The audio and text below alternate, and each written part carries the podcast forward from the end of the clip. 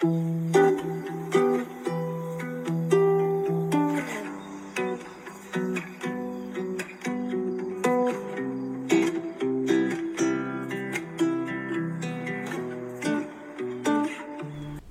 I have the great pleasure of introducing a friend and mentor, Lisa Heschong. Ms. Heschong is a fellow of the Illuminating Engineering Society.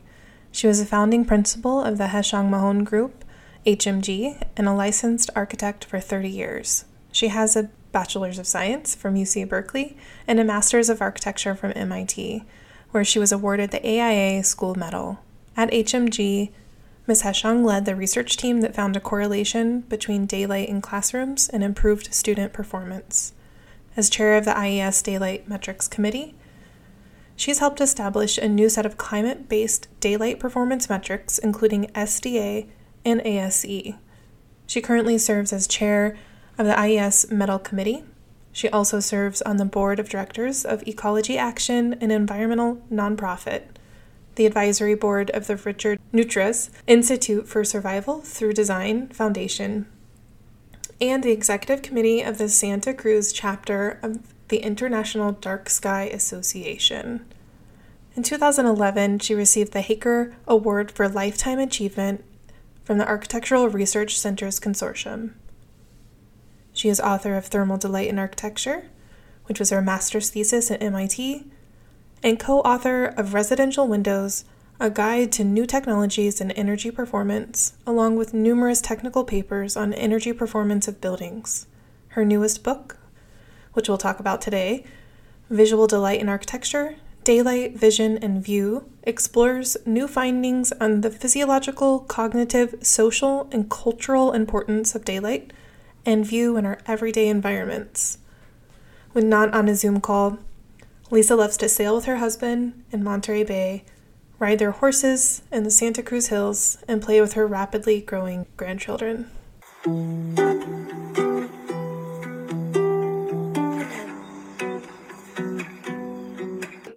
Welcome, Lisa. How are you doing today? I'm doing great. How are you, Julia?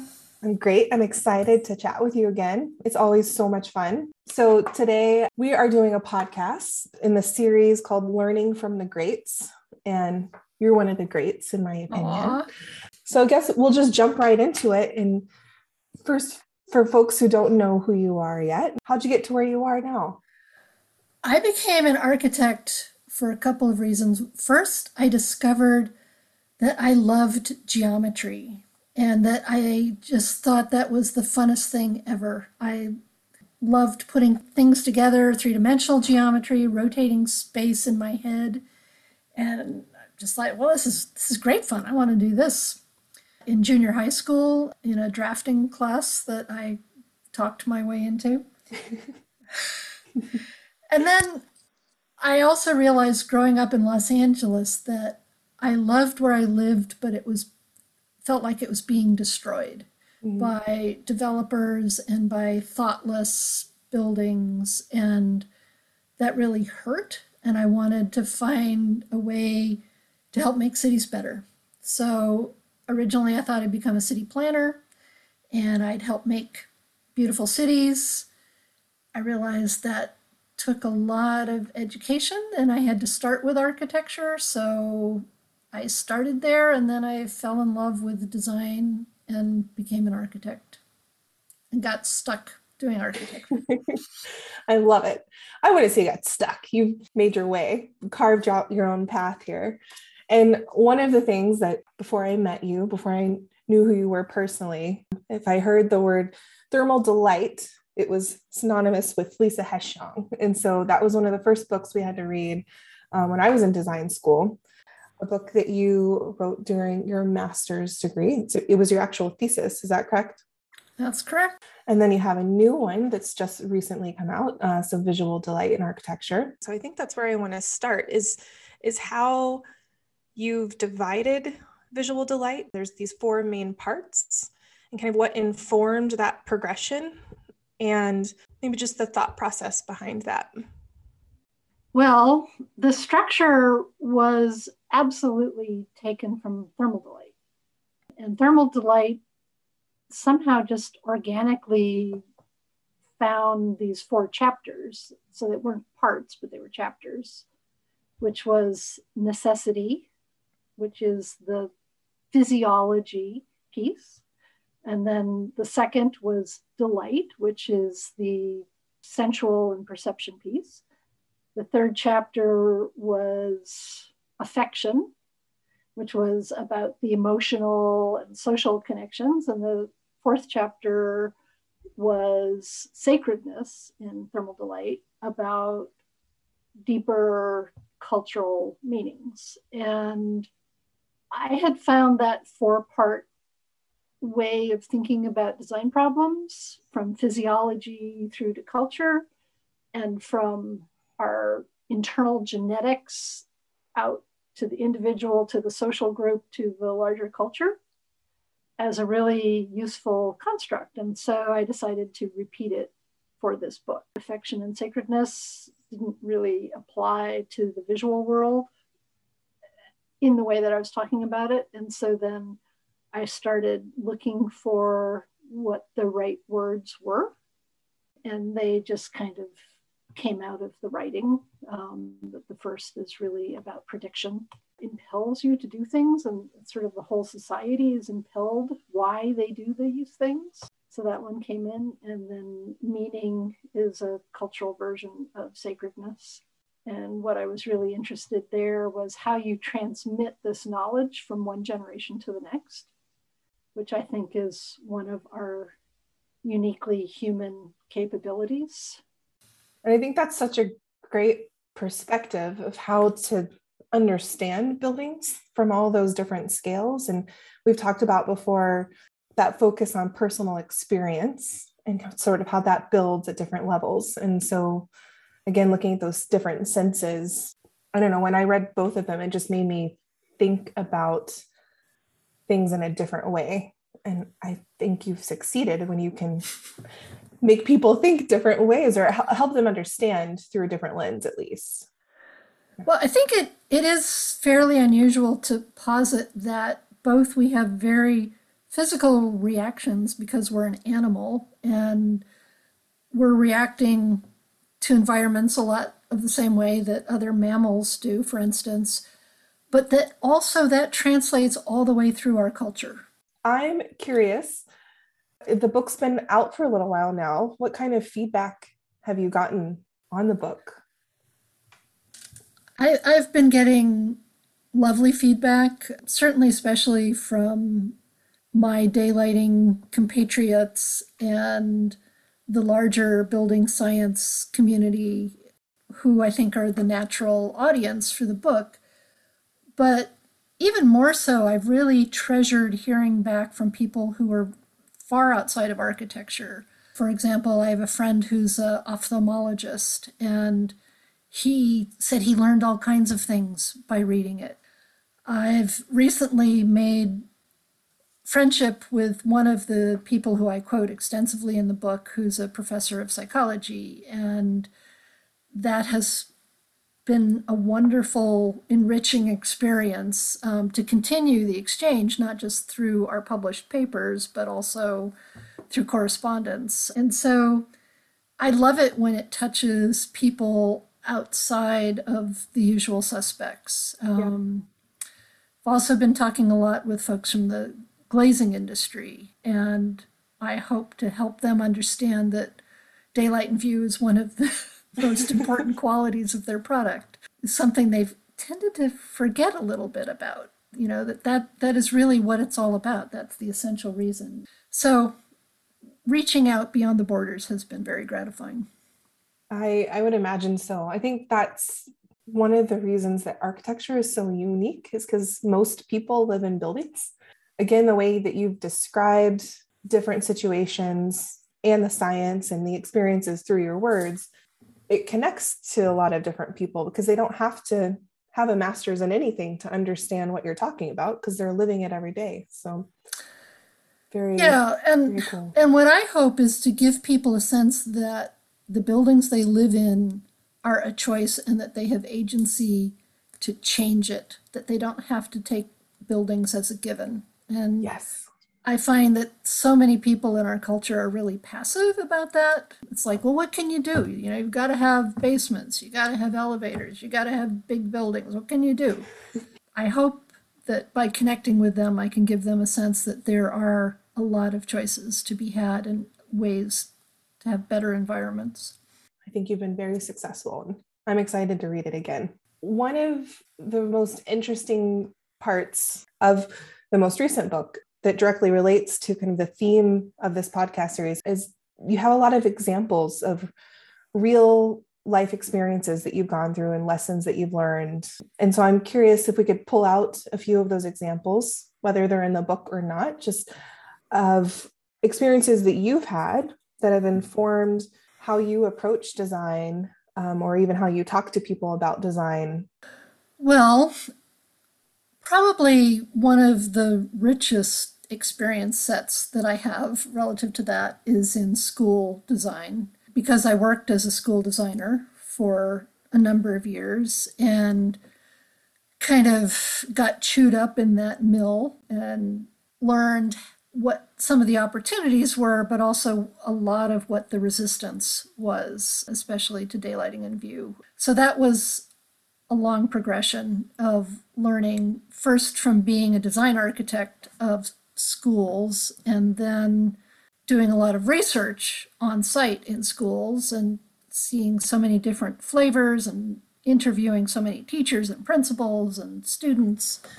So going back a ways, one of my first jobs, public schools, elementary schools, and high schools, K 12, in the Sacramento region. And I discovered two things about the, the firm that I was working for. A, had a policy to never ever use skylights. It was, you know, simply verboten um, because you knew they were going to leak, and that was just off the list. And the second was that in general, the the preference was to use what we call limousine glass for the windows. This is dark, 14% visible light transmittance, black glass. And the idea was that it would reduce the heat loads on the building and it would also give privacy to the students so that you couldn't peer in and see what the kids were doing. And as a result, black glass and no skylights, there was no daylight in any of these classrooms. Shocking. Um, so I kept pushing against that and arguing for daylight in views and managed to pull that off in a couple of the schools that I worked on.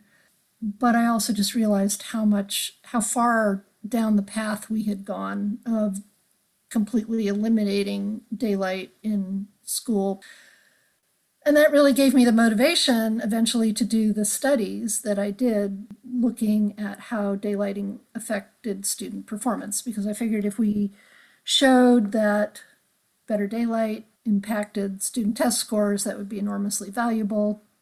And so once that project got funded, right, this is after I'd stopped being a design architect and started running Heschong Mahone Group, I got the opportunity to visit dozens and dozens of schools on site and see how much variety there was. We surveyed and interviewed the teachers and the principals, learned all their attitudes towards windows and views. When we finally came back with the study findings showing that there was an association, I also went back and interviewed more teachers, and their response was, Well, duh, I want to look out the window. Mm-hmm. I can vouch for that. it makes me feel better. Of course, why wouldn't it make the children feel better too? And so these teachers had absolutely no surprise at our findings. It was really the principals and the school superintendents and the school boards that needed to be convinced that the windows were valuable. It wasn't the teachers, it certainly wasn't the students. Another example of that was I also consulted on the design of a daylit school up in um, Tahoe Truckee, and I've been back there a number of times since and interviewed the users of that building. And what has amazed me is that the children have learned how to operate all the daylighting systems. And when the teachers don't understand, the children step up and say, Here, let me show you. This is how we do it. I love that. And I've talked to kids that are in the fourth and fifth grade uh, with a visiting professor, and, and they'll explain, well, look, if I hold my book this way, there's too much glare, but when I do move it this way, then I can read much better. I, I, it just blows me away that these kids that are, you know, nine and 10 years old are utterly articulate about their visual comfort and how they use the space. So that gives me a lot of hope. Yes. um, and, and I've just seen so many different flavors of different ways to design. You know, you, you think that a classroom, it's all they're all 30 by 30 or 24 by 40. They're like the most standard building in the world or you know use space, and yet there's still so much variety in how they're designed and can be implemented. Yeah, it makes such a huge difference. I I usually show my students a picture, one on the left, one on the right, of an auditorium with all of these chairs, no windows. They're all kind of close together. And then another version where you have skylights and a view outside and uh, no electric lights on. And I asked them, I'm like, which which class would you rather be in? Where would you rather learn? Everyone always says the one with daylight. It's just a given. But then I think sometimes if people haven't experienced that, they don't know how to articulate it sometimes until you show them the images and they they realize kind of where they would gravitate to. It's just, it's fun to see the light bulbs, no pun intended, go off in their heads when they visually see the difference. What other examples do you have? Um, well, another interesting learning experience for me was the Sacramento Municipal Utility District, mm-hmm. um, which was the local utility for where I lived in Sacramento. They had built a series of exemplary buildings over the course of many decades. Actually, it was 1960 they built their first headquarters building, which was designed for solar control. It actually had operable louvers on the east and west side that moved that still moved 30 years later. Then they also used very dark tinted glass but looking out to a garden surrounding the building. So mm. almost all of the office spaces had these beautiful views outward that were very sun protected. And people were generally happy in that building. There wasn't a lot of daylight illumination, it was fluorescent lighting throughout, but really nice views. And then in the 1980s, they built a new building, uh, the customer service building, which became a LEED platinum retroactively, which was very intentionally designed to be as daylit as possible. And again, with beautiful views looking north or south. So I studied that building in a number of different ways over and over again. I've, I've interviewed the occupants in that building and understood what their relationship is to the windows and the sunlight and the operation of the blinds and the light shelves that they have. Then in subsequently SMUD built two more buildings, one which was a engineering services building that mm. had very restricted windows. They, these windows kind of looked out to the column. So it was like they were protecting these windows from arrows. You could only see out it was pretty frustrating for the occupants, especially because they knew the conditions in the other buildings and they weren't so happy about having to be assigned to this one. And then on 10 years on after that, SMUD decided to build another office building, which this time was going to be a zero net energy building, super energy efficient. And again, windows were sacrificed for that building. I haven't actually been in it, but you can see sort of the corporate decision making shifting over time. Like, no, our priorities now are ZNE, so we can dispense with with Windows. Right. It comes and it goes. Yeah. I I'm curious when you interview the occupants, what is the chief complaint that you normally get from people? Which it might be different in schools versus offices, but I'm just curious. Well, we know from surveys that people complain the most about thermal comfort. Mm-hmm. And that's over and over again across the board. I've often pondered why they complain so much about thermal comfort and not about visual comfort. Mm-hmm. And one of my theories is that because when you're getting too cold or too hot, it's actually threatening your health and well-being. Um, you could, you know, get the chills. You could overheat, and so our alarm bells, our our mammalian alarm bells, go off and say, "You need to do something and get out of this space where you're not maintaining thermal comfort." Right? Right. You need to move, and so alarm bells are going off, and that gets translated into a phone call to building management. Right. I'm not comfortable, fix it. Whereas if you can't see very well because there's it's too dim or it's too glary, your eyes adapt. If you just wait a little bit, you know, you will adapt. You will be able to see. If you if you try a little harder, you can see better. Um, if you shift your position, you know your health is not being threatened, Mm-hmm. and so there's no mammalian alarm bells going off. Like this is a dangerous situation. I need to change something Right. um, people tend to be much more accepting of poor visual environments than they are of poor thermal environments. And that's a problem for both Yeah. architects and lighting industry because they're not getting as much feedback. Yeah. I think what's interesting about that is we might not have that innate kind of alarm sensation about it, but it does affect our health, just not in that emergency feeling kind of it's way. much it's much more of a long-term effect. It also affects our performance, but you know that requires some subtle measurement tools as opposed to having alarm bells going off in your head. Yeah. I think that theory stacks up. that makes sense. Definitely. Any any other examples of lessons learned along the way? Well, another another lesson, you know, it, it's wonderful when you're an architect, you design a building and then you get feedback after the fact. So before my husband and I started Heschong Mahone Group, we worked for another energy consulting firm. And since I was the local architect, I helped them design the new building that we moved into. And I worked very hard to get as many window views to the offices as I could, and also added skylights where those windows weren't available. So every every interior room at least had a skylight along with the hallways. And after the fact, I've had people from that company come up and thank me for how much they love those skylights. Yeah. And, you know, it's continued for five years after, 10 years after, 20 years after. People are still thanking me. That's pretty cool.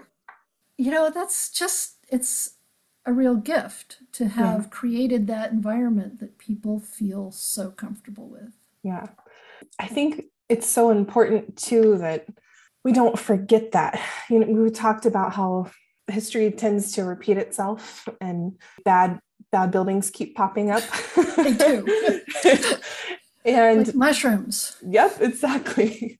There's a few practical problems that we've talked about in the past with daylight applications. And some of these come up in the book, some of them don't. But I thought I would just rapid fire go over. There's three points that I think have come up in the design world that I just would like to get your comment on. So the first one, this potentially over concern with glare analysis and under concern with the actual visual quality of a space. What are your thoughts on that?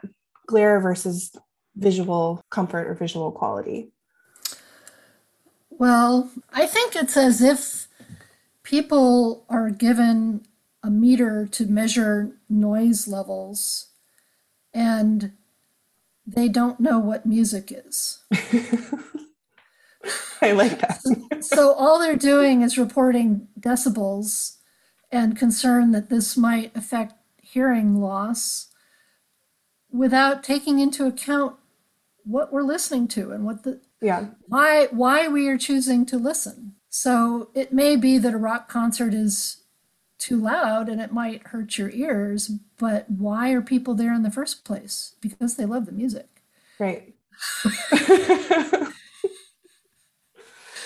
So the first reason to have a window is to have a view out. That's what's important about it. and glare is really a secondary concern. But it's also struck me that we have parceled out our professions such that we don't have anyone who's directly responsible for daylight and quality view and quality of the visual environment. We have lighting systems that are generally designed by electrical engineers, and it's all about wiring and controls and product put in place. It's not about the visual environment. There are lighting designers that care more about that, but often they are designing a space as if it is in the middle of the night and daylight is not considered as a contribution right. to the space. And, you know, that's part of this black box building understanding. And then we have architects who are designing the facades and the construction systems. So they're what the building looks like from the outside, but not trying to understand what it looks or feels like from the inside. One of my biggest pet peeves. we have interior designers who are designing the inside of the building, but they're doing it primarily as a floor plan doing furniture layouts and choosing surface materials, but not as a three dimensional experience, including the daylight and the view, as part of the experience, right? Because they're just inside of the box. Right. The box has no location. or how does the daylight even interact with those materials and reflect and right yeah, yeah. so you know I, I could go on with how we segment these different professions but daylight which is like the ultimate integrating system it touches everything in the building in some way or another but it's ignored by almost all the professions um, right. or just treated as a bother a problem you know something that adds load Yep. um, as opposed to the reason that people want to be in the building in the first place. Do you think that people shy away from it because they assume that some other discipline has it covered, or because it's so dynamic, they just don't know what to do with it? Well, I think it's it's both. I mean, I think yeah. our education system doesn't give the different professions ownership of that. Yeah, I, it's hard to solve problems when you're thinking somebody else will do something we've talked about before how there might need to be this new discipline for interface designers for instance you know who who takes lead on how different controls and interfaces and all of the things that people in buildings can touch who's in charge of that. It, it's analogous i think to this issue with daylight and well or charge. maybe a user experience designer. Yeah i like that how do you control all of the things that give you provide those different senses and experiences and, you know that that implies there's an advocate for the occupants of the building as opposed to the owner of the building right, right. the owner of the building has financial interests in it. The occupants of the building have interest in the lived experience. Mm-hmm. but that's not a money making profession at the moment. No. We can hope.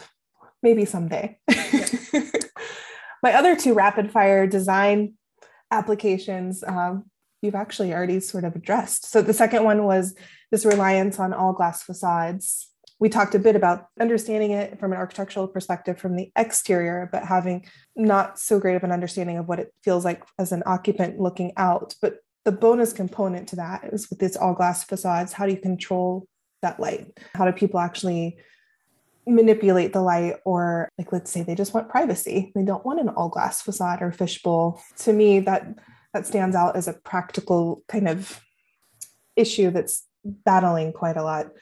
Do you have any bonus thoughts on those well, two? one one is that an all glass building is pretty much the cheapest kind of building you can put up. Yeah. Um, and so very popular with developers. We know that it tends to have negative energy impacts, but it's almost impossible to live next to a curtain wall system. You can't put pictures there. Right. It should really be the designer, and I'll leave it to whether it's the architect or the interior designer or whom, but it should be the designer who's curating that view and experience and the flow of daylight. I find it surprising that in much, much smaller economies than the United States, there's vastly bigger array of window management systems, right? So in Australia, which is slightly bigger than San Diego County in terms of population, there's 22 million people that live in Australia last time I counted, but they have a vibrant industry in both interior and exterior shading devices mm-hmm. and so many different flavors than I've ever seen in this country. It's like they're not even half the size of California, and yet they have more options than the entire United States. Why is that? Same thing in Europe, where windows tend to have six, eight, ten layers of controls um, to modulate the light and the privacy and the acoustics, and that's considered normal. Whereas in the United States, we seem to want to do it with one size fits all solutions. You know, you yeah just just get the glazing right and you're done. Why do you think that is? I, don't have an answer I find it puzzling myself. I'm perplexed. Hmm. Yes. I would say that's similar too in in my experience with the shapes of buildings. So these big blocky buildings that only have a limited amount of perimeter versus let's say alphabet shaped buildings where you can allow daylight and views into more of that building. There seems to be sort of this battle in the industry. I don't sometimes country specific, sometimes region specific, but how to effectively distribute daylight and views through buildings. Do you see trends in certain areas for people doing that better than others? Well, it seems to me it is driven a lot by the real estate industry and a sense that bigger will always be better and more economical, and also an assumption that we need generic spaces because companies come and go and they move so quickly that they need to be able to move into any generic space. Whereas in a society that is a little more stable or slow moving or has a longer time perspective, there's a different level of investment in the buildings. Yeah. Than there is in the US. And you know, that's that's a very tough one to unpack, but codes and standards also make a huge difference. Um, and in Europe, there are codes requiring access to windows. It's considered a worker's right. So in Germany, the codes that require that all office workers be within six meters of a window are the labor codes, not the building codes, but the mm-hmm. labor codes. So it's it's very much a social choice, and those social choices get epitomized in different laws and standards. Yeah. That actually leads into the example that I've really been excited to talk about with you because you've been knee deep in this last month or so.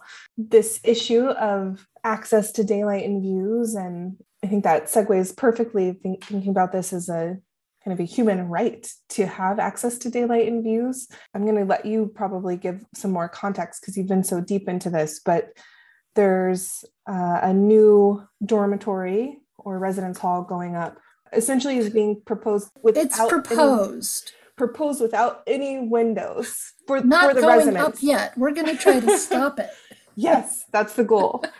So, would you mind giving a little context? University of California, Santa Barbara has revealed their next major dormitory project called Munger Hall, which is partially funded, I think to the level of 13%, by Warren Buffett's business partner Charlie Munger, who fancies himself a amateur architect and solved all of the housing problems in one box, one big box, an 11 story building with nine floors of identical dormitories packed into this square, such that there's 4,600 private rooms and 93% of them have no windows. So they're all interior. Yeah.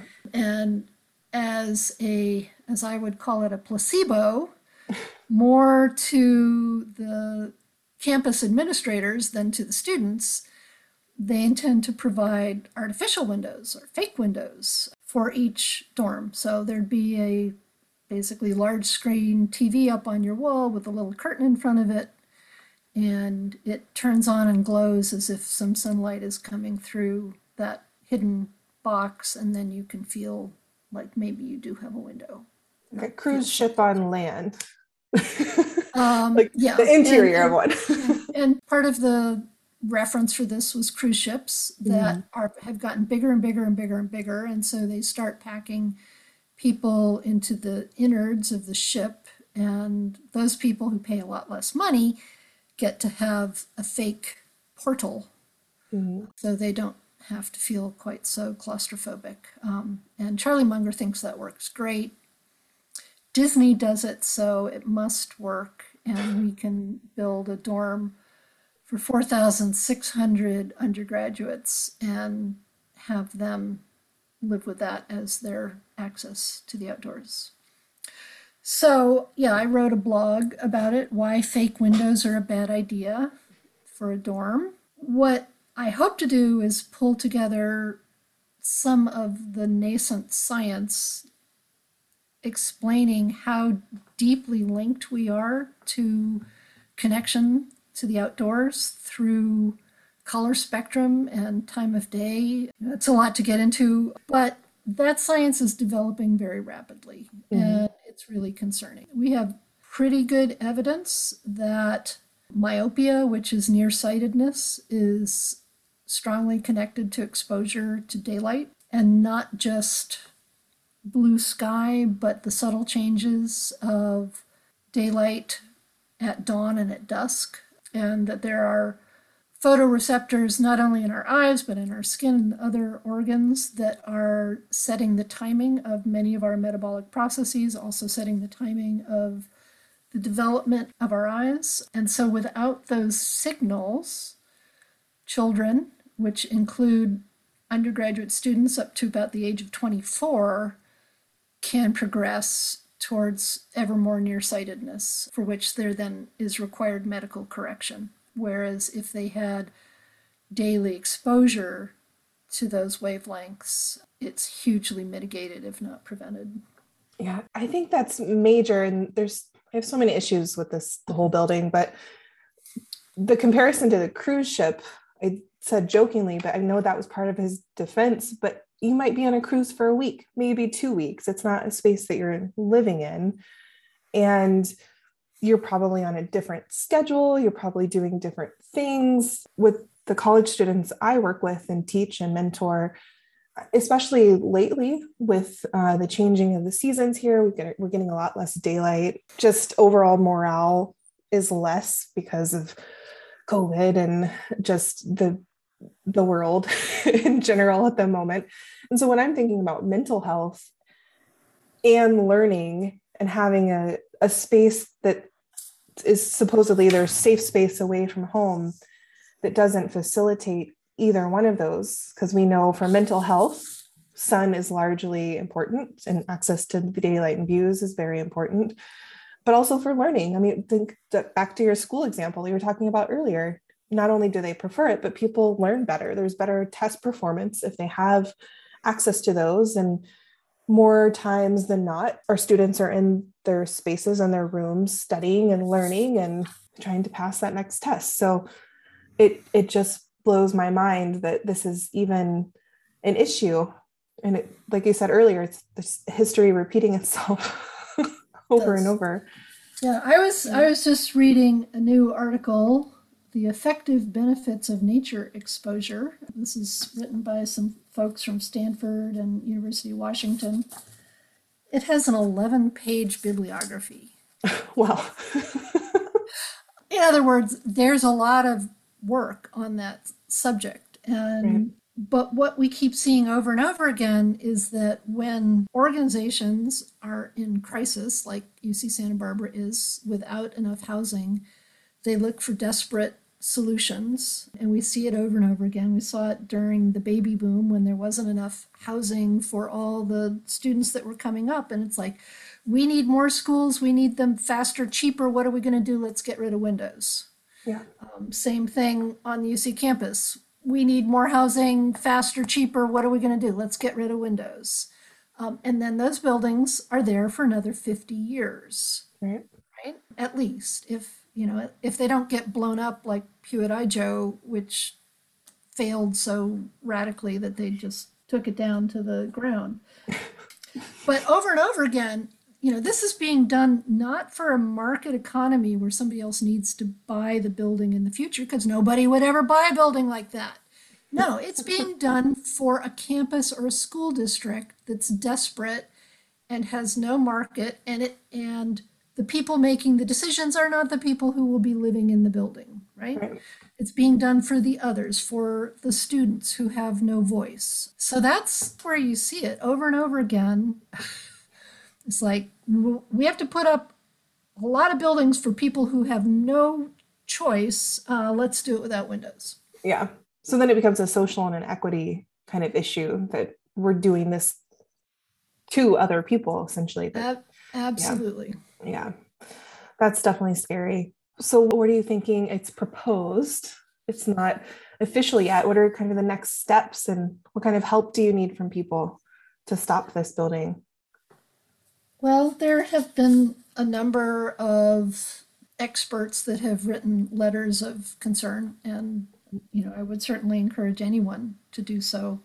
I find encouragement that there are more and more people that are interested in studying the importance of view in buildings. It's a growing research topic, whereas five, ten years ago, there was hardly anyone thinking about the issue, and, and now there's a whole new crop of graduate students who are throwing their hats in the ring on this subject. And we're seeing work coming out of University of Washington, University of Oregon, UC Berkeley, University of Arizona, Harvard, Chan School of Public Health. So it's spreading beyond lighting, it's spreading beyond architecture, it's spreading to public health, it's spreading to landscape architecture, to urban planning, and understanding that we need input from all those different professions to get the priorities right, to get the policies right. We spend 90% of our lives inside of buildings. We need to insist that those buildings are healthy places to live. Right. You know, they're not a temporary thing that we pass through. They're where we live. Yeah. It's it's scary to think about how much we spend how much time we spend in buildings is scary that statistic i've heard that it's going higher and higher than 90 but yeah just whether it's views or access to daylight or indoor air quality all this stuff that we're starting to put in our buildings i think revolution might be a strong word but i, I think that something needs to change pretty drastically if we're going to stay or be healthy well, go outside every day whenever you have a chance. Insist that you live and work in rooms that have windows with daylight and view. That's something that people can insist upon. Um, learn the arguments against the windowless environments so that when they get thrown at you at the next design meeting that you're sitting in, you have some good arguments and don't just have to get give in to the cost cutters or right. saying it doesn't really matter. People people live in submarines. Um, actually, the U.S. Navy spends a lot of money on trying to solve the mental health problems of their soldiers and their sailors who mm-hmm. are routinely deprived of daylight and, and live in strange circadian environments. They know perfectly well there are major mental health problems that crop up. Um, we just need to keep, I, I guess, presenting the evidence because, like I said, it just keeps coming back. You know, they did this in the 60s, they did it in 80s, they're doing it now. It just keeps coming back over and over again. And you will need to be armed with good arguments. Yeah, I think that's some pretty great advice.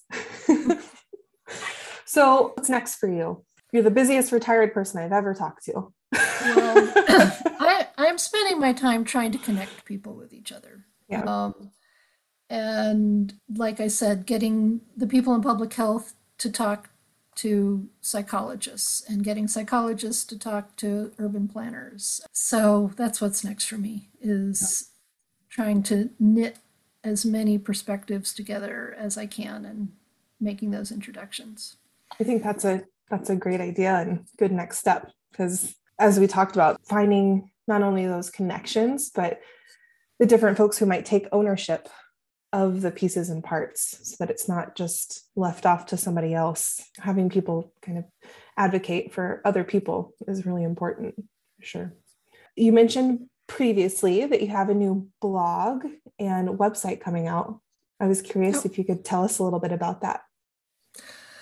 Well I decided it would be nice to have one place where I could point people to references. So, yes, I, I launched a website uh, two weeks ago. It's lheschong.com.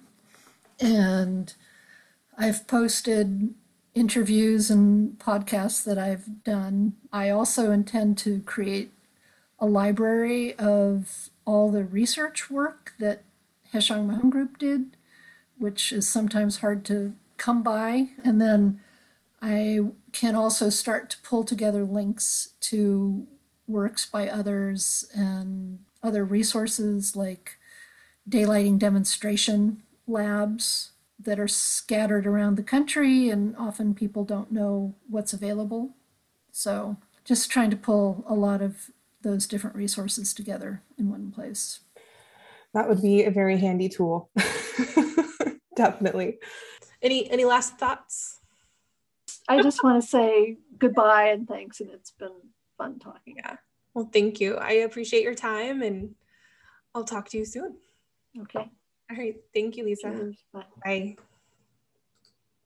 Bye.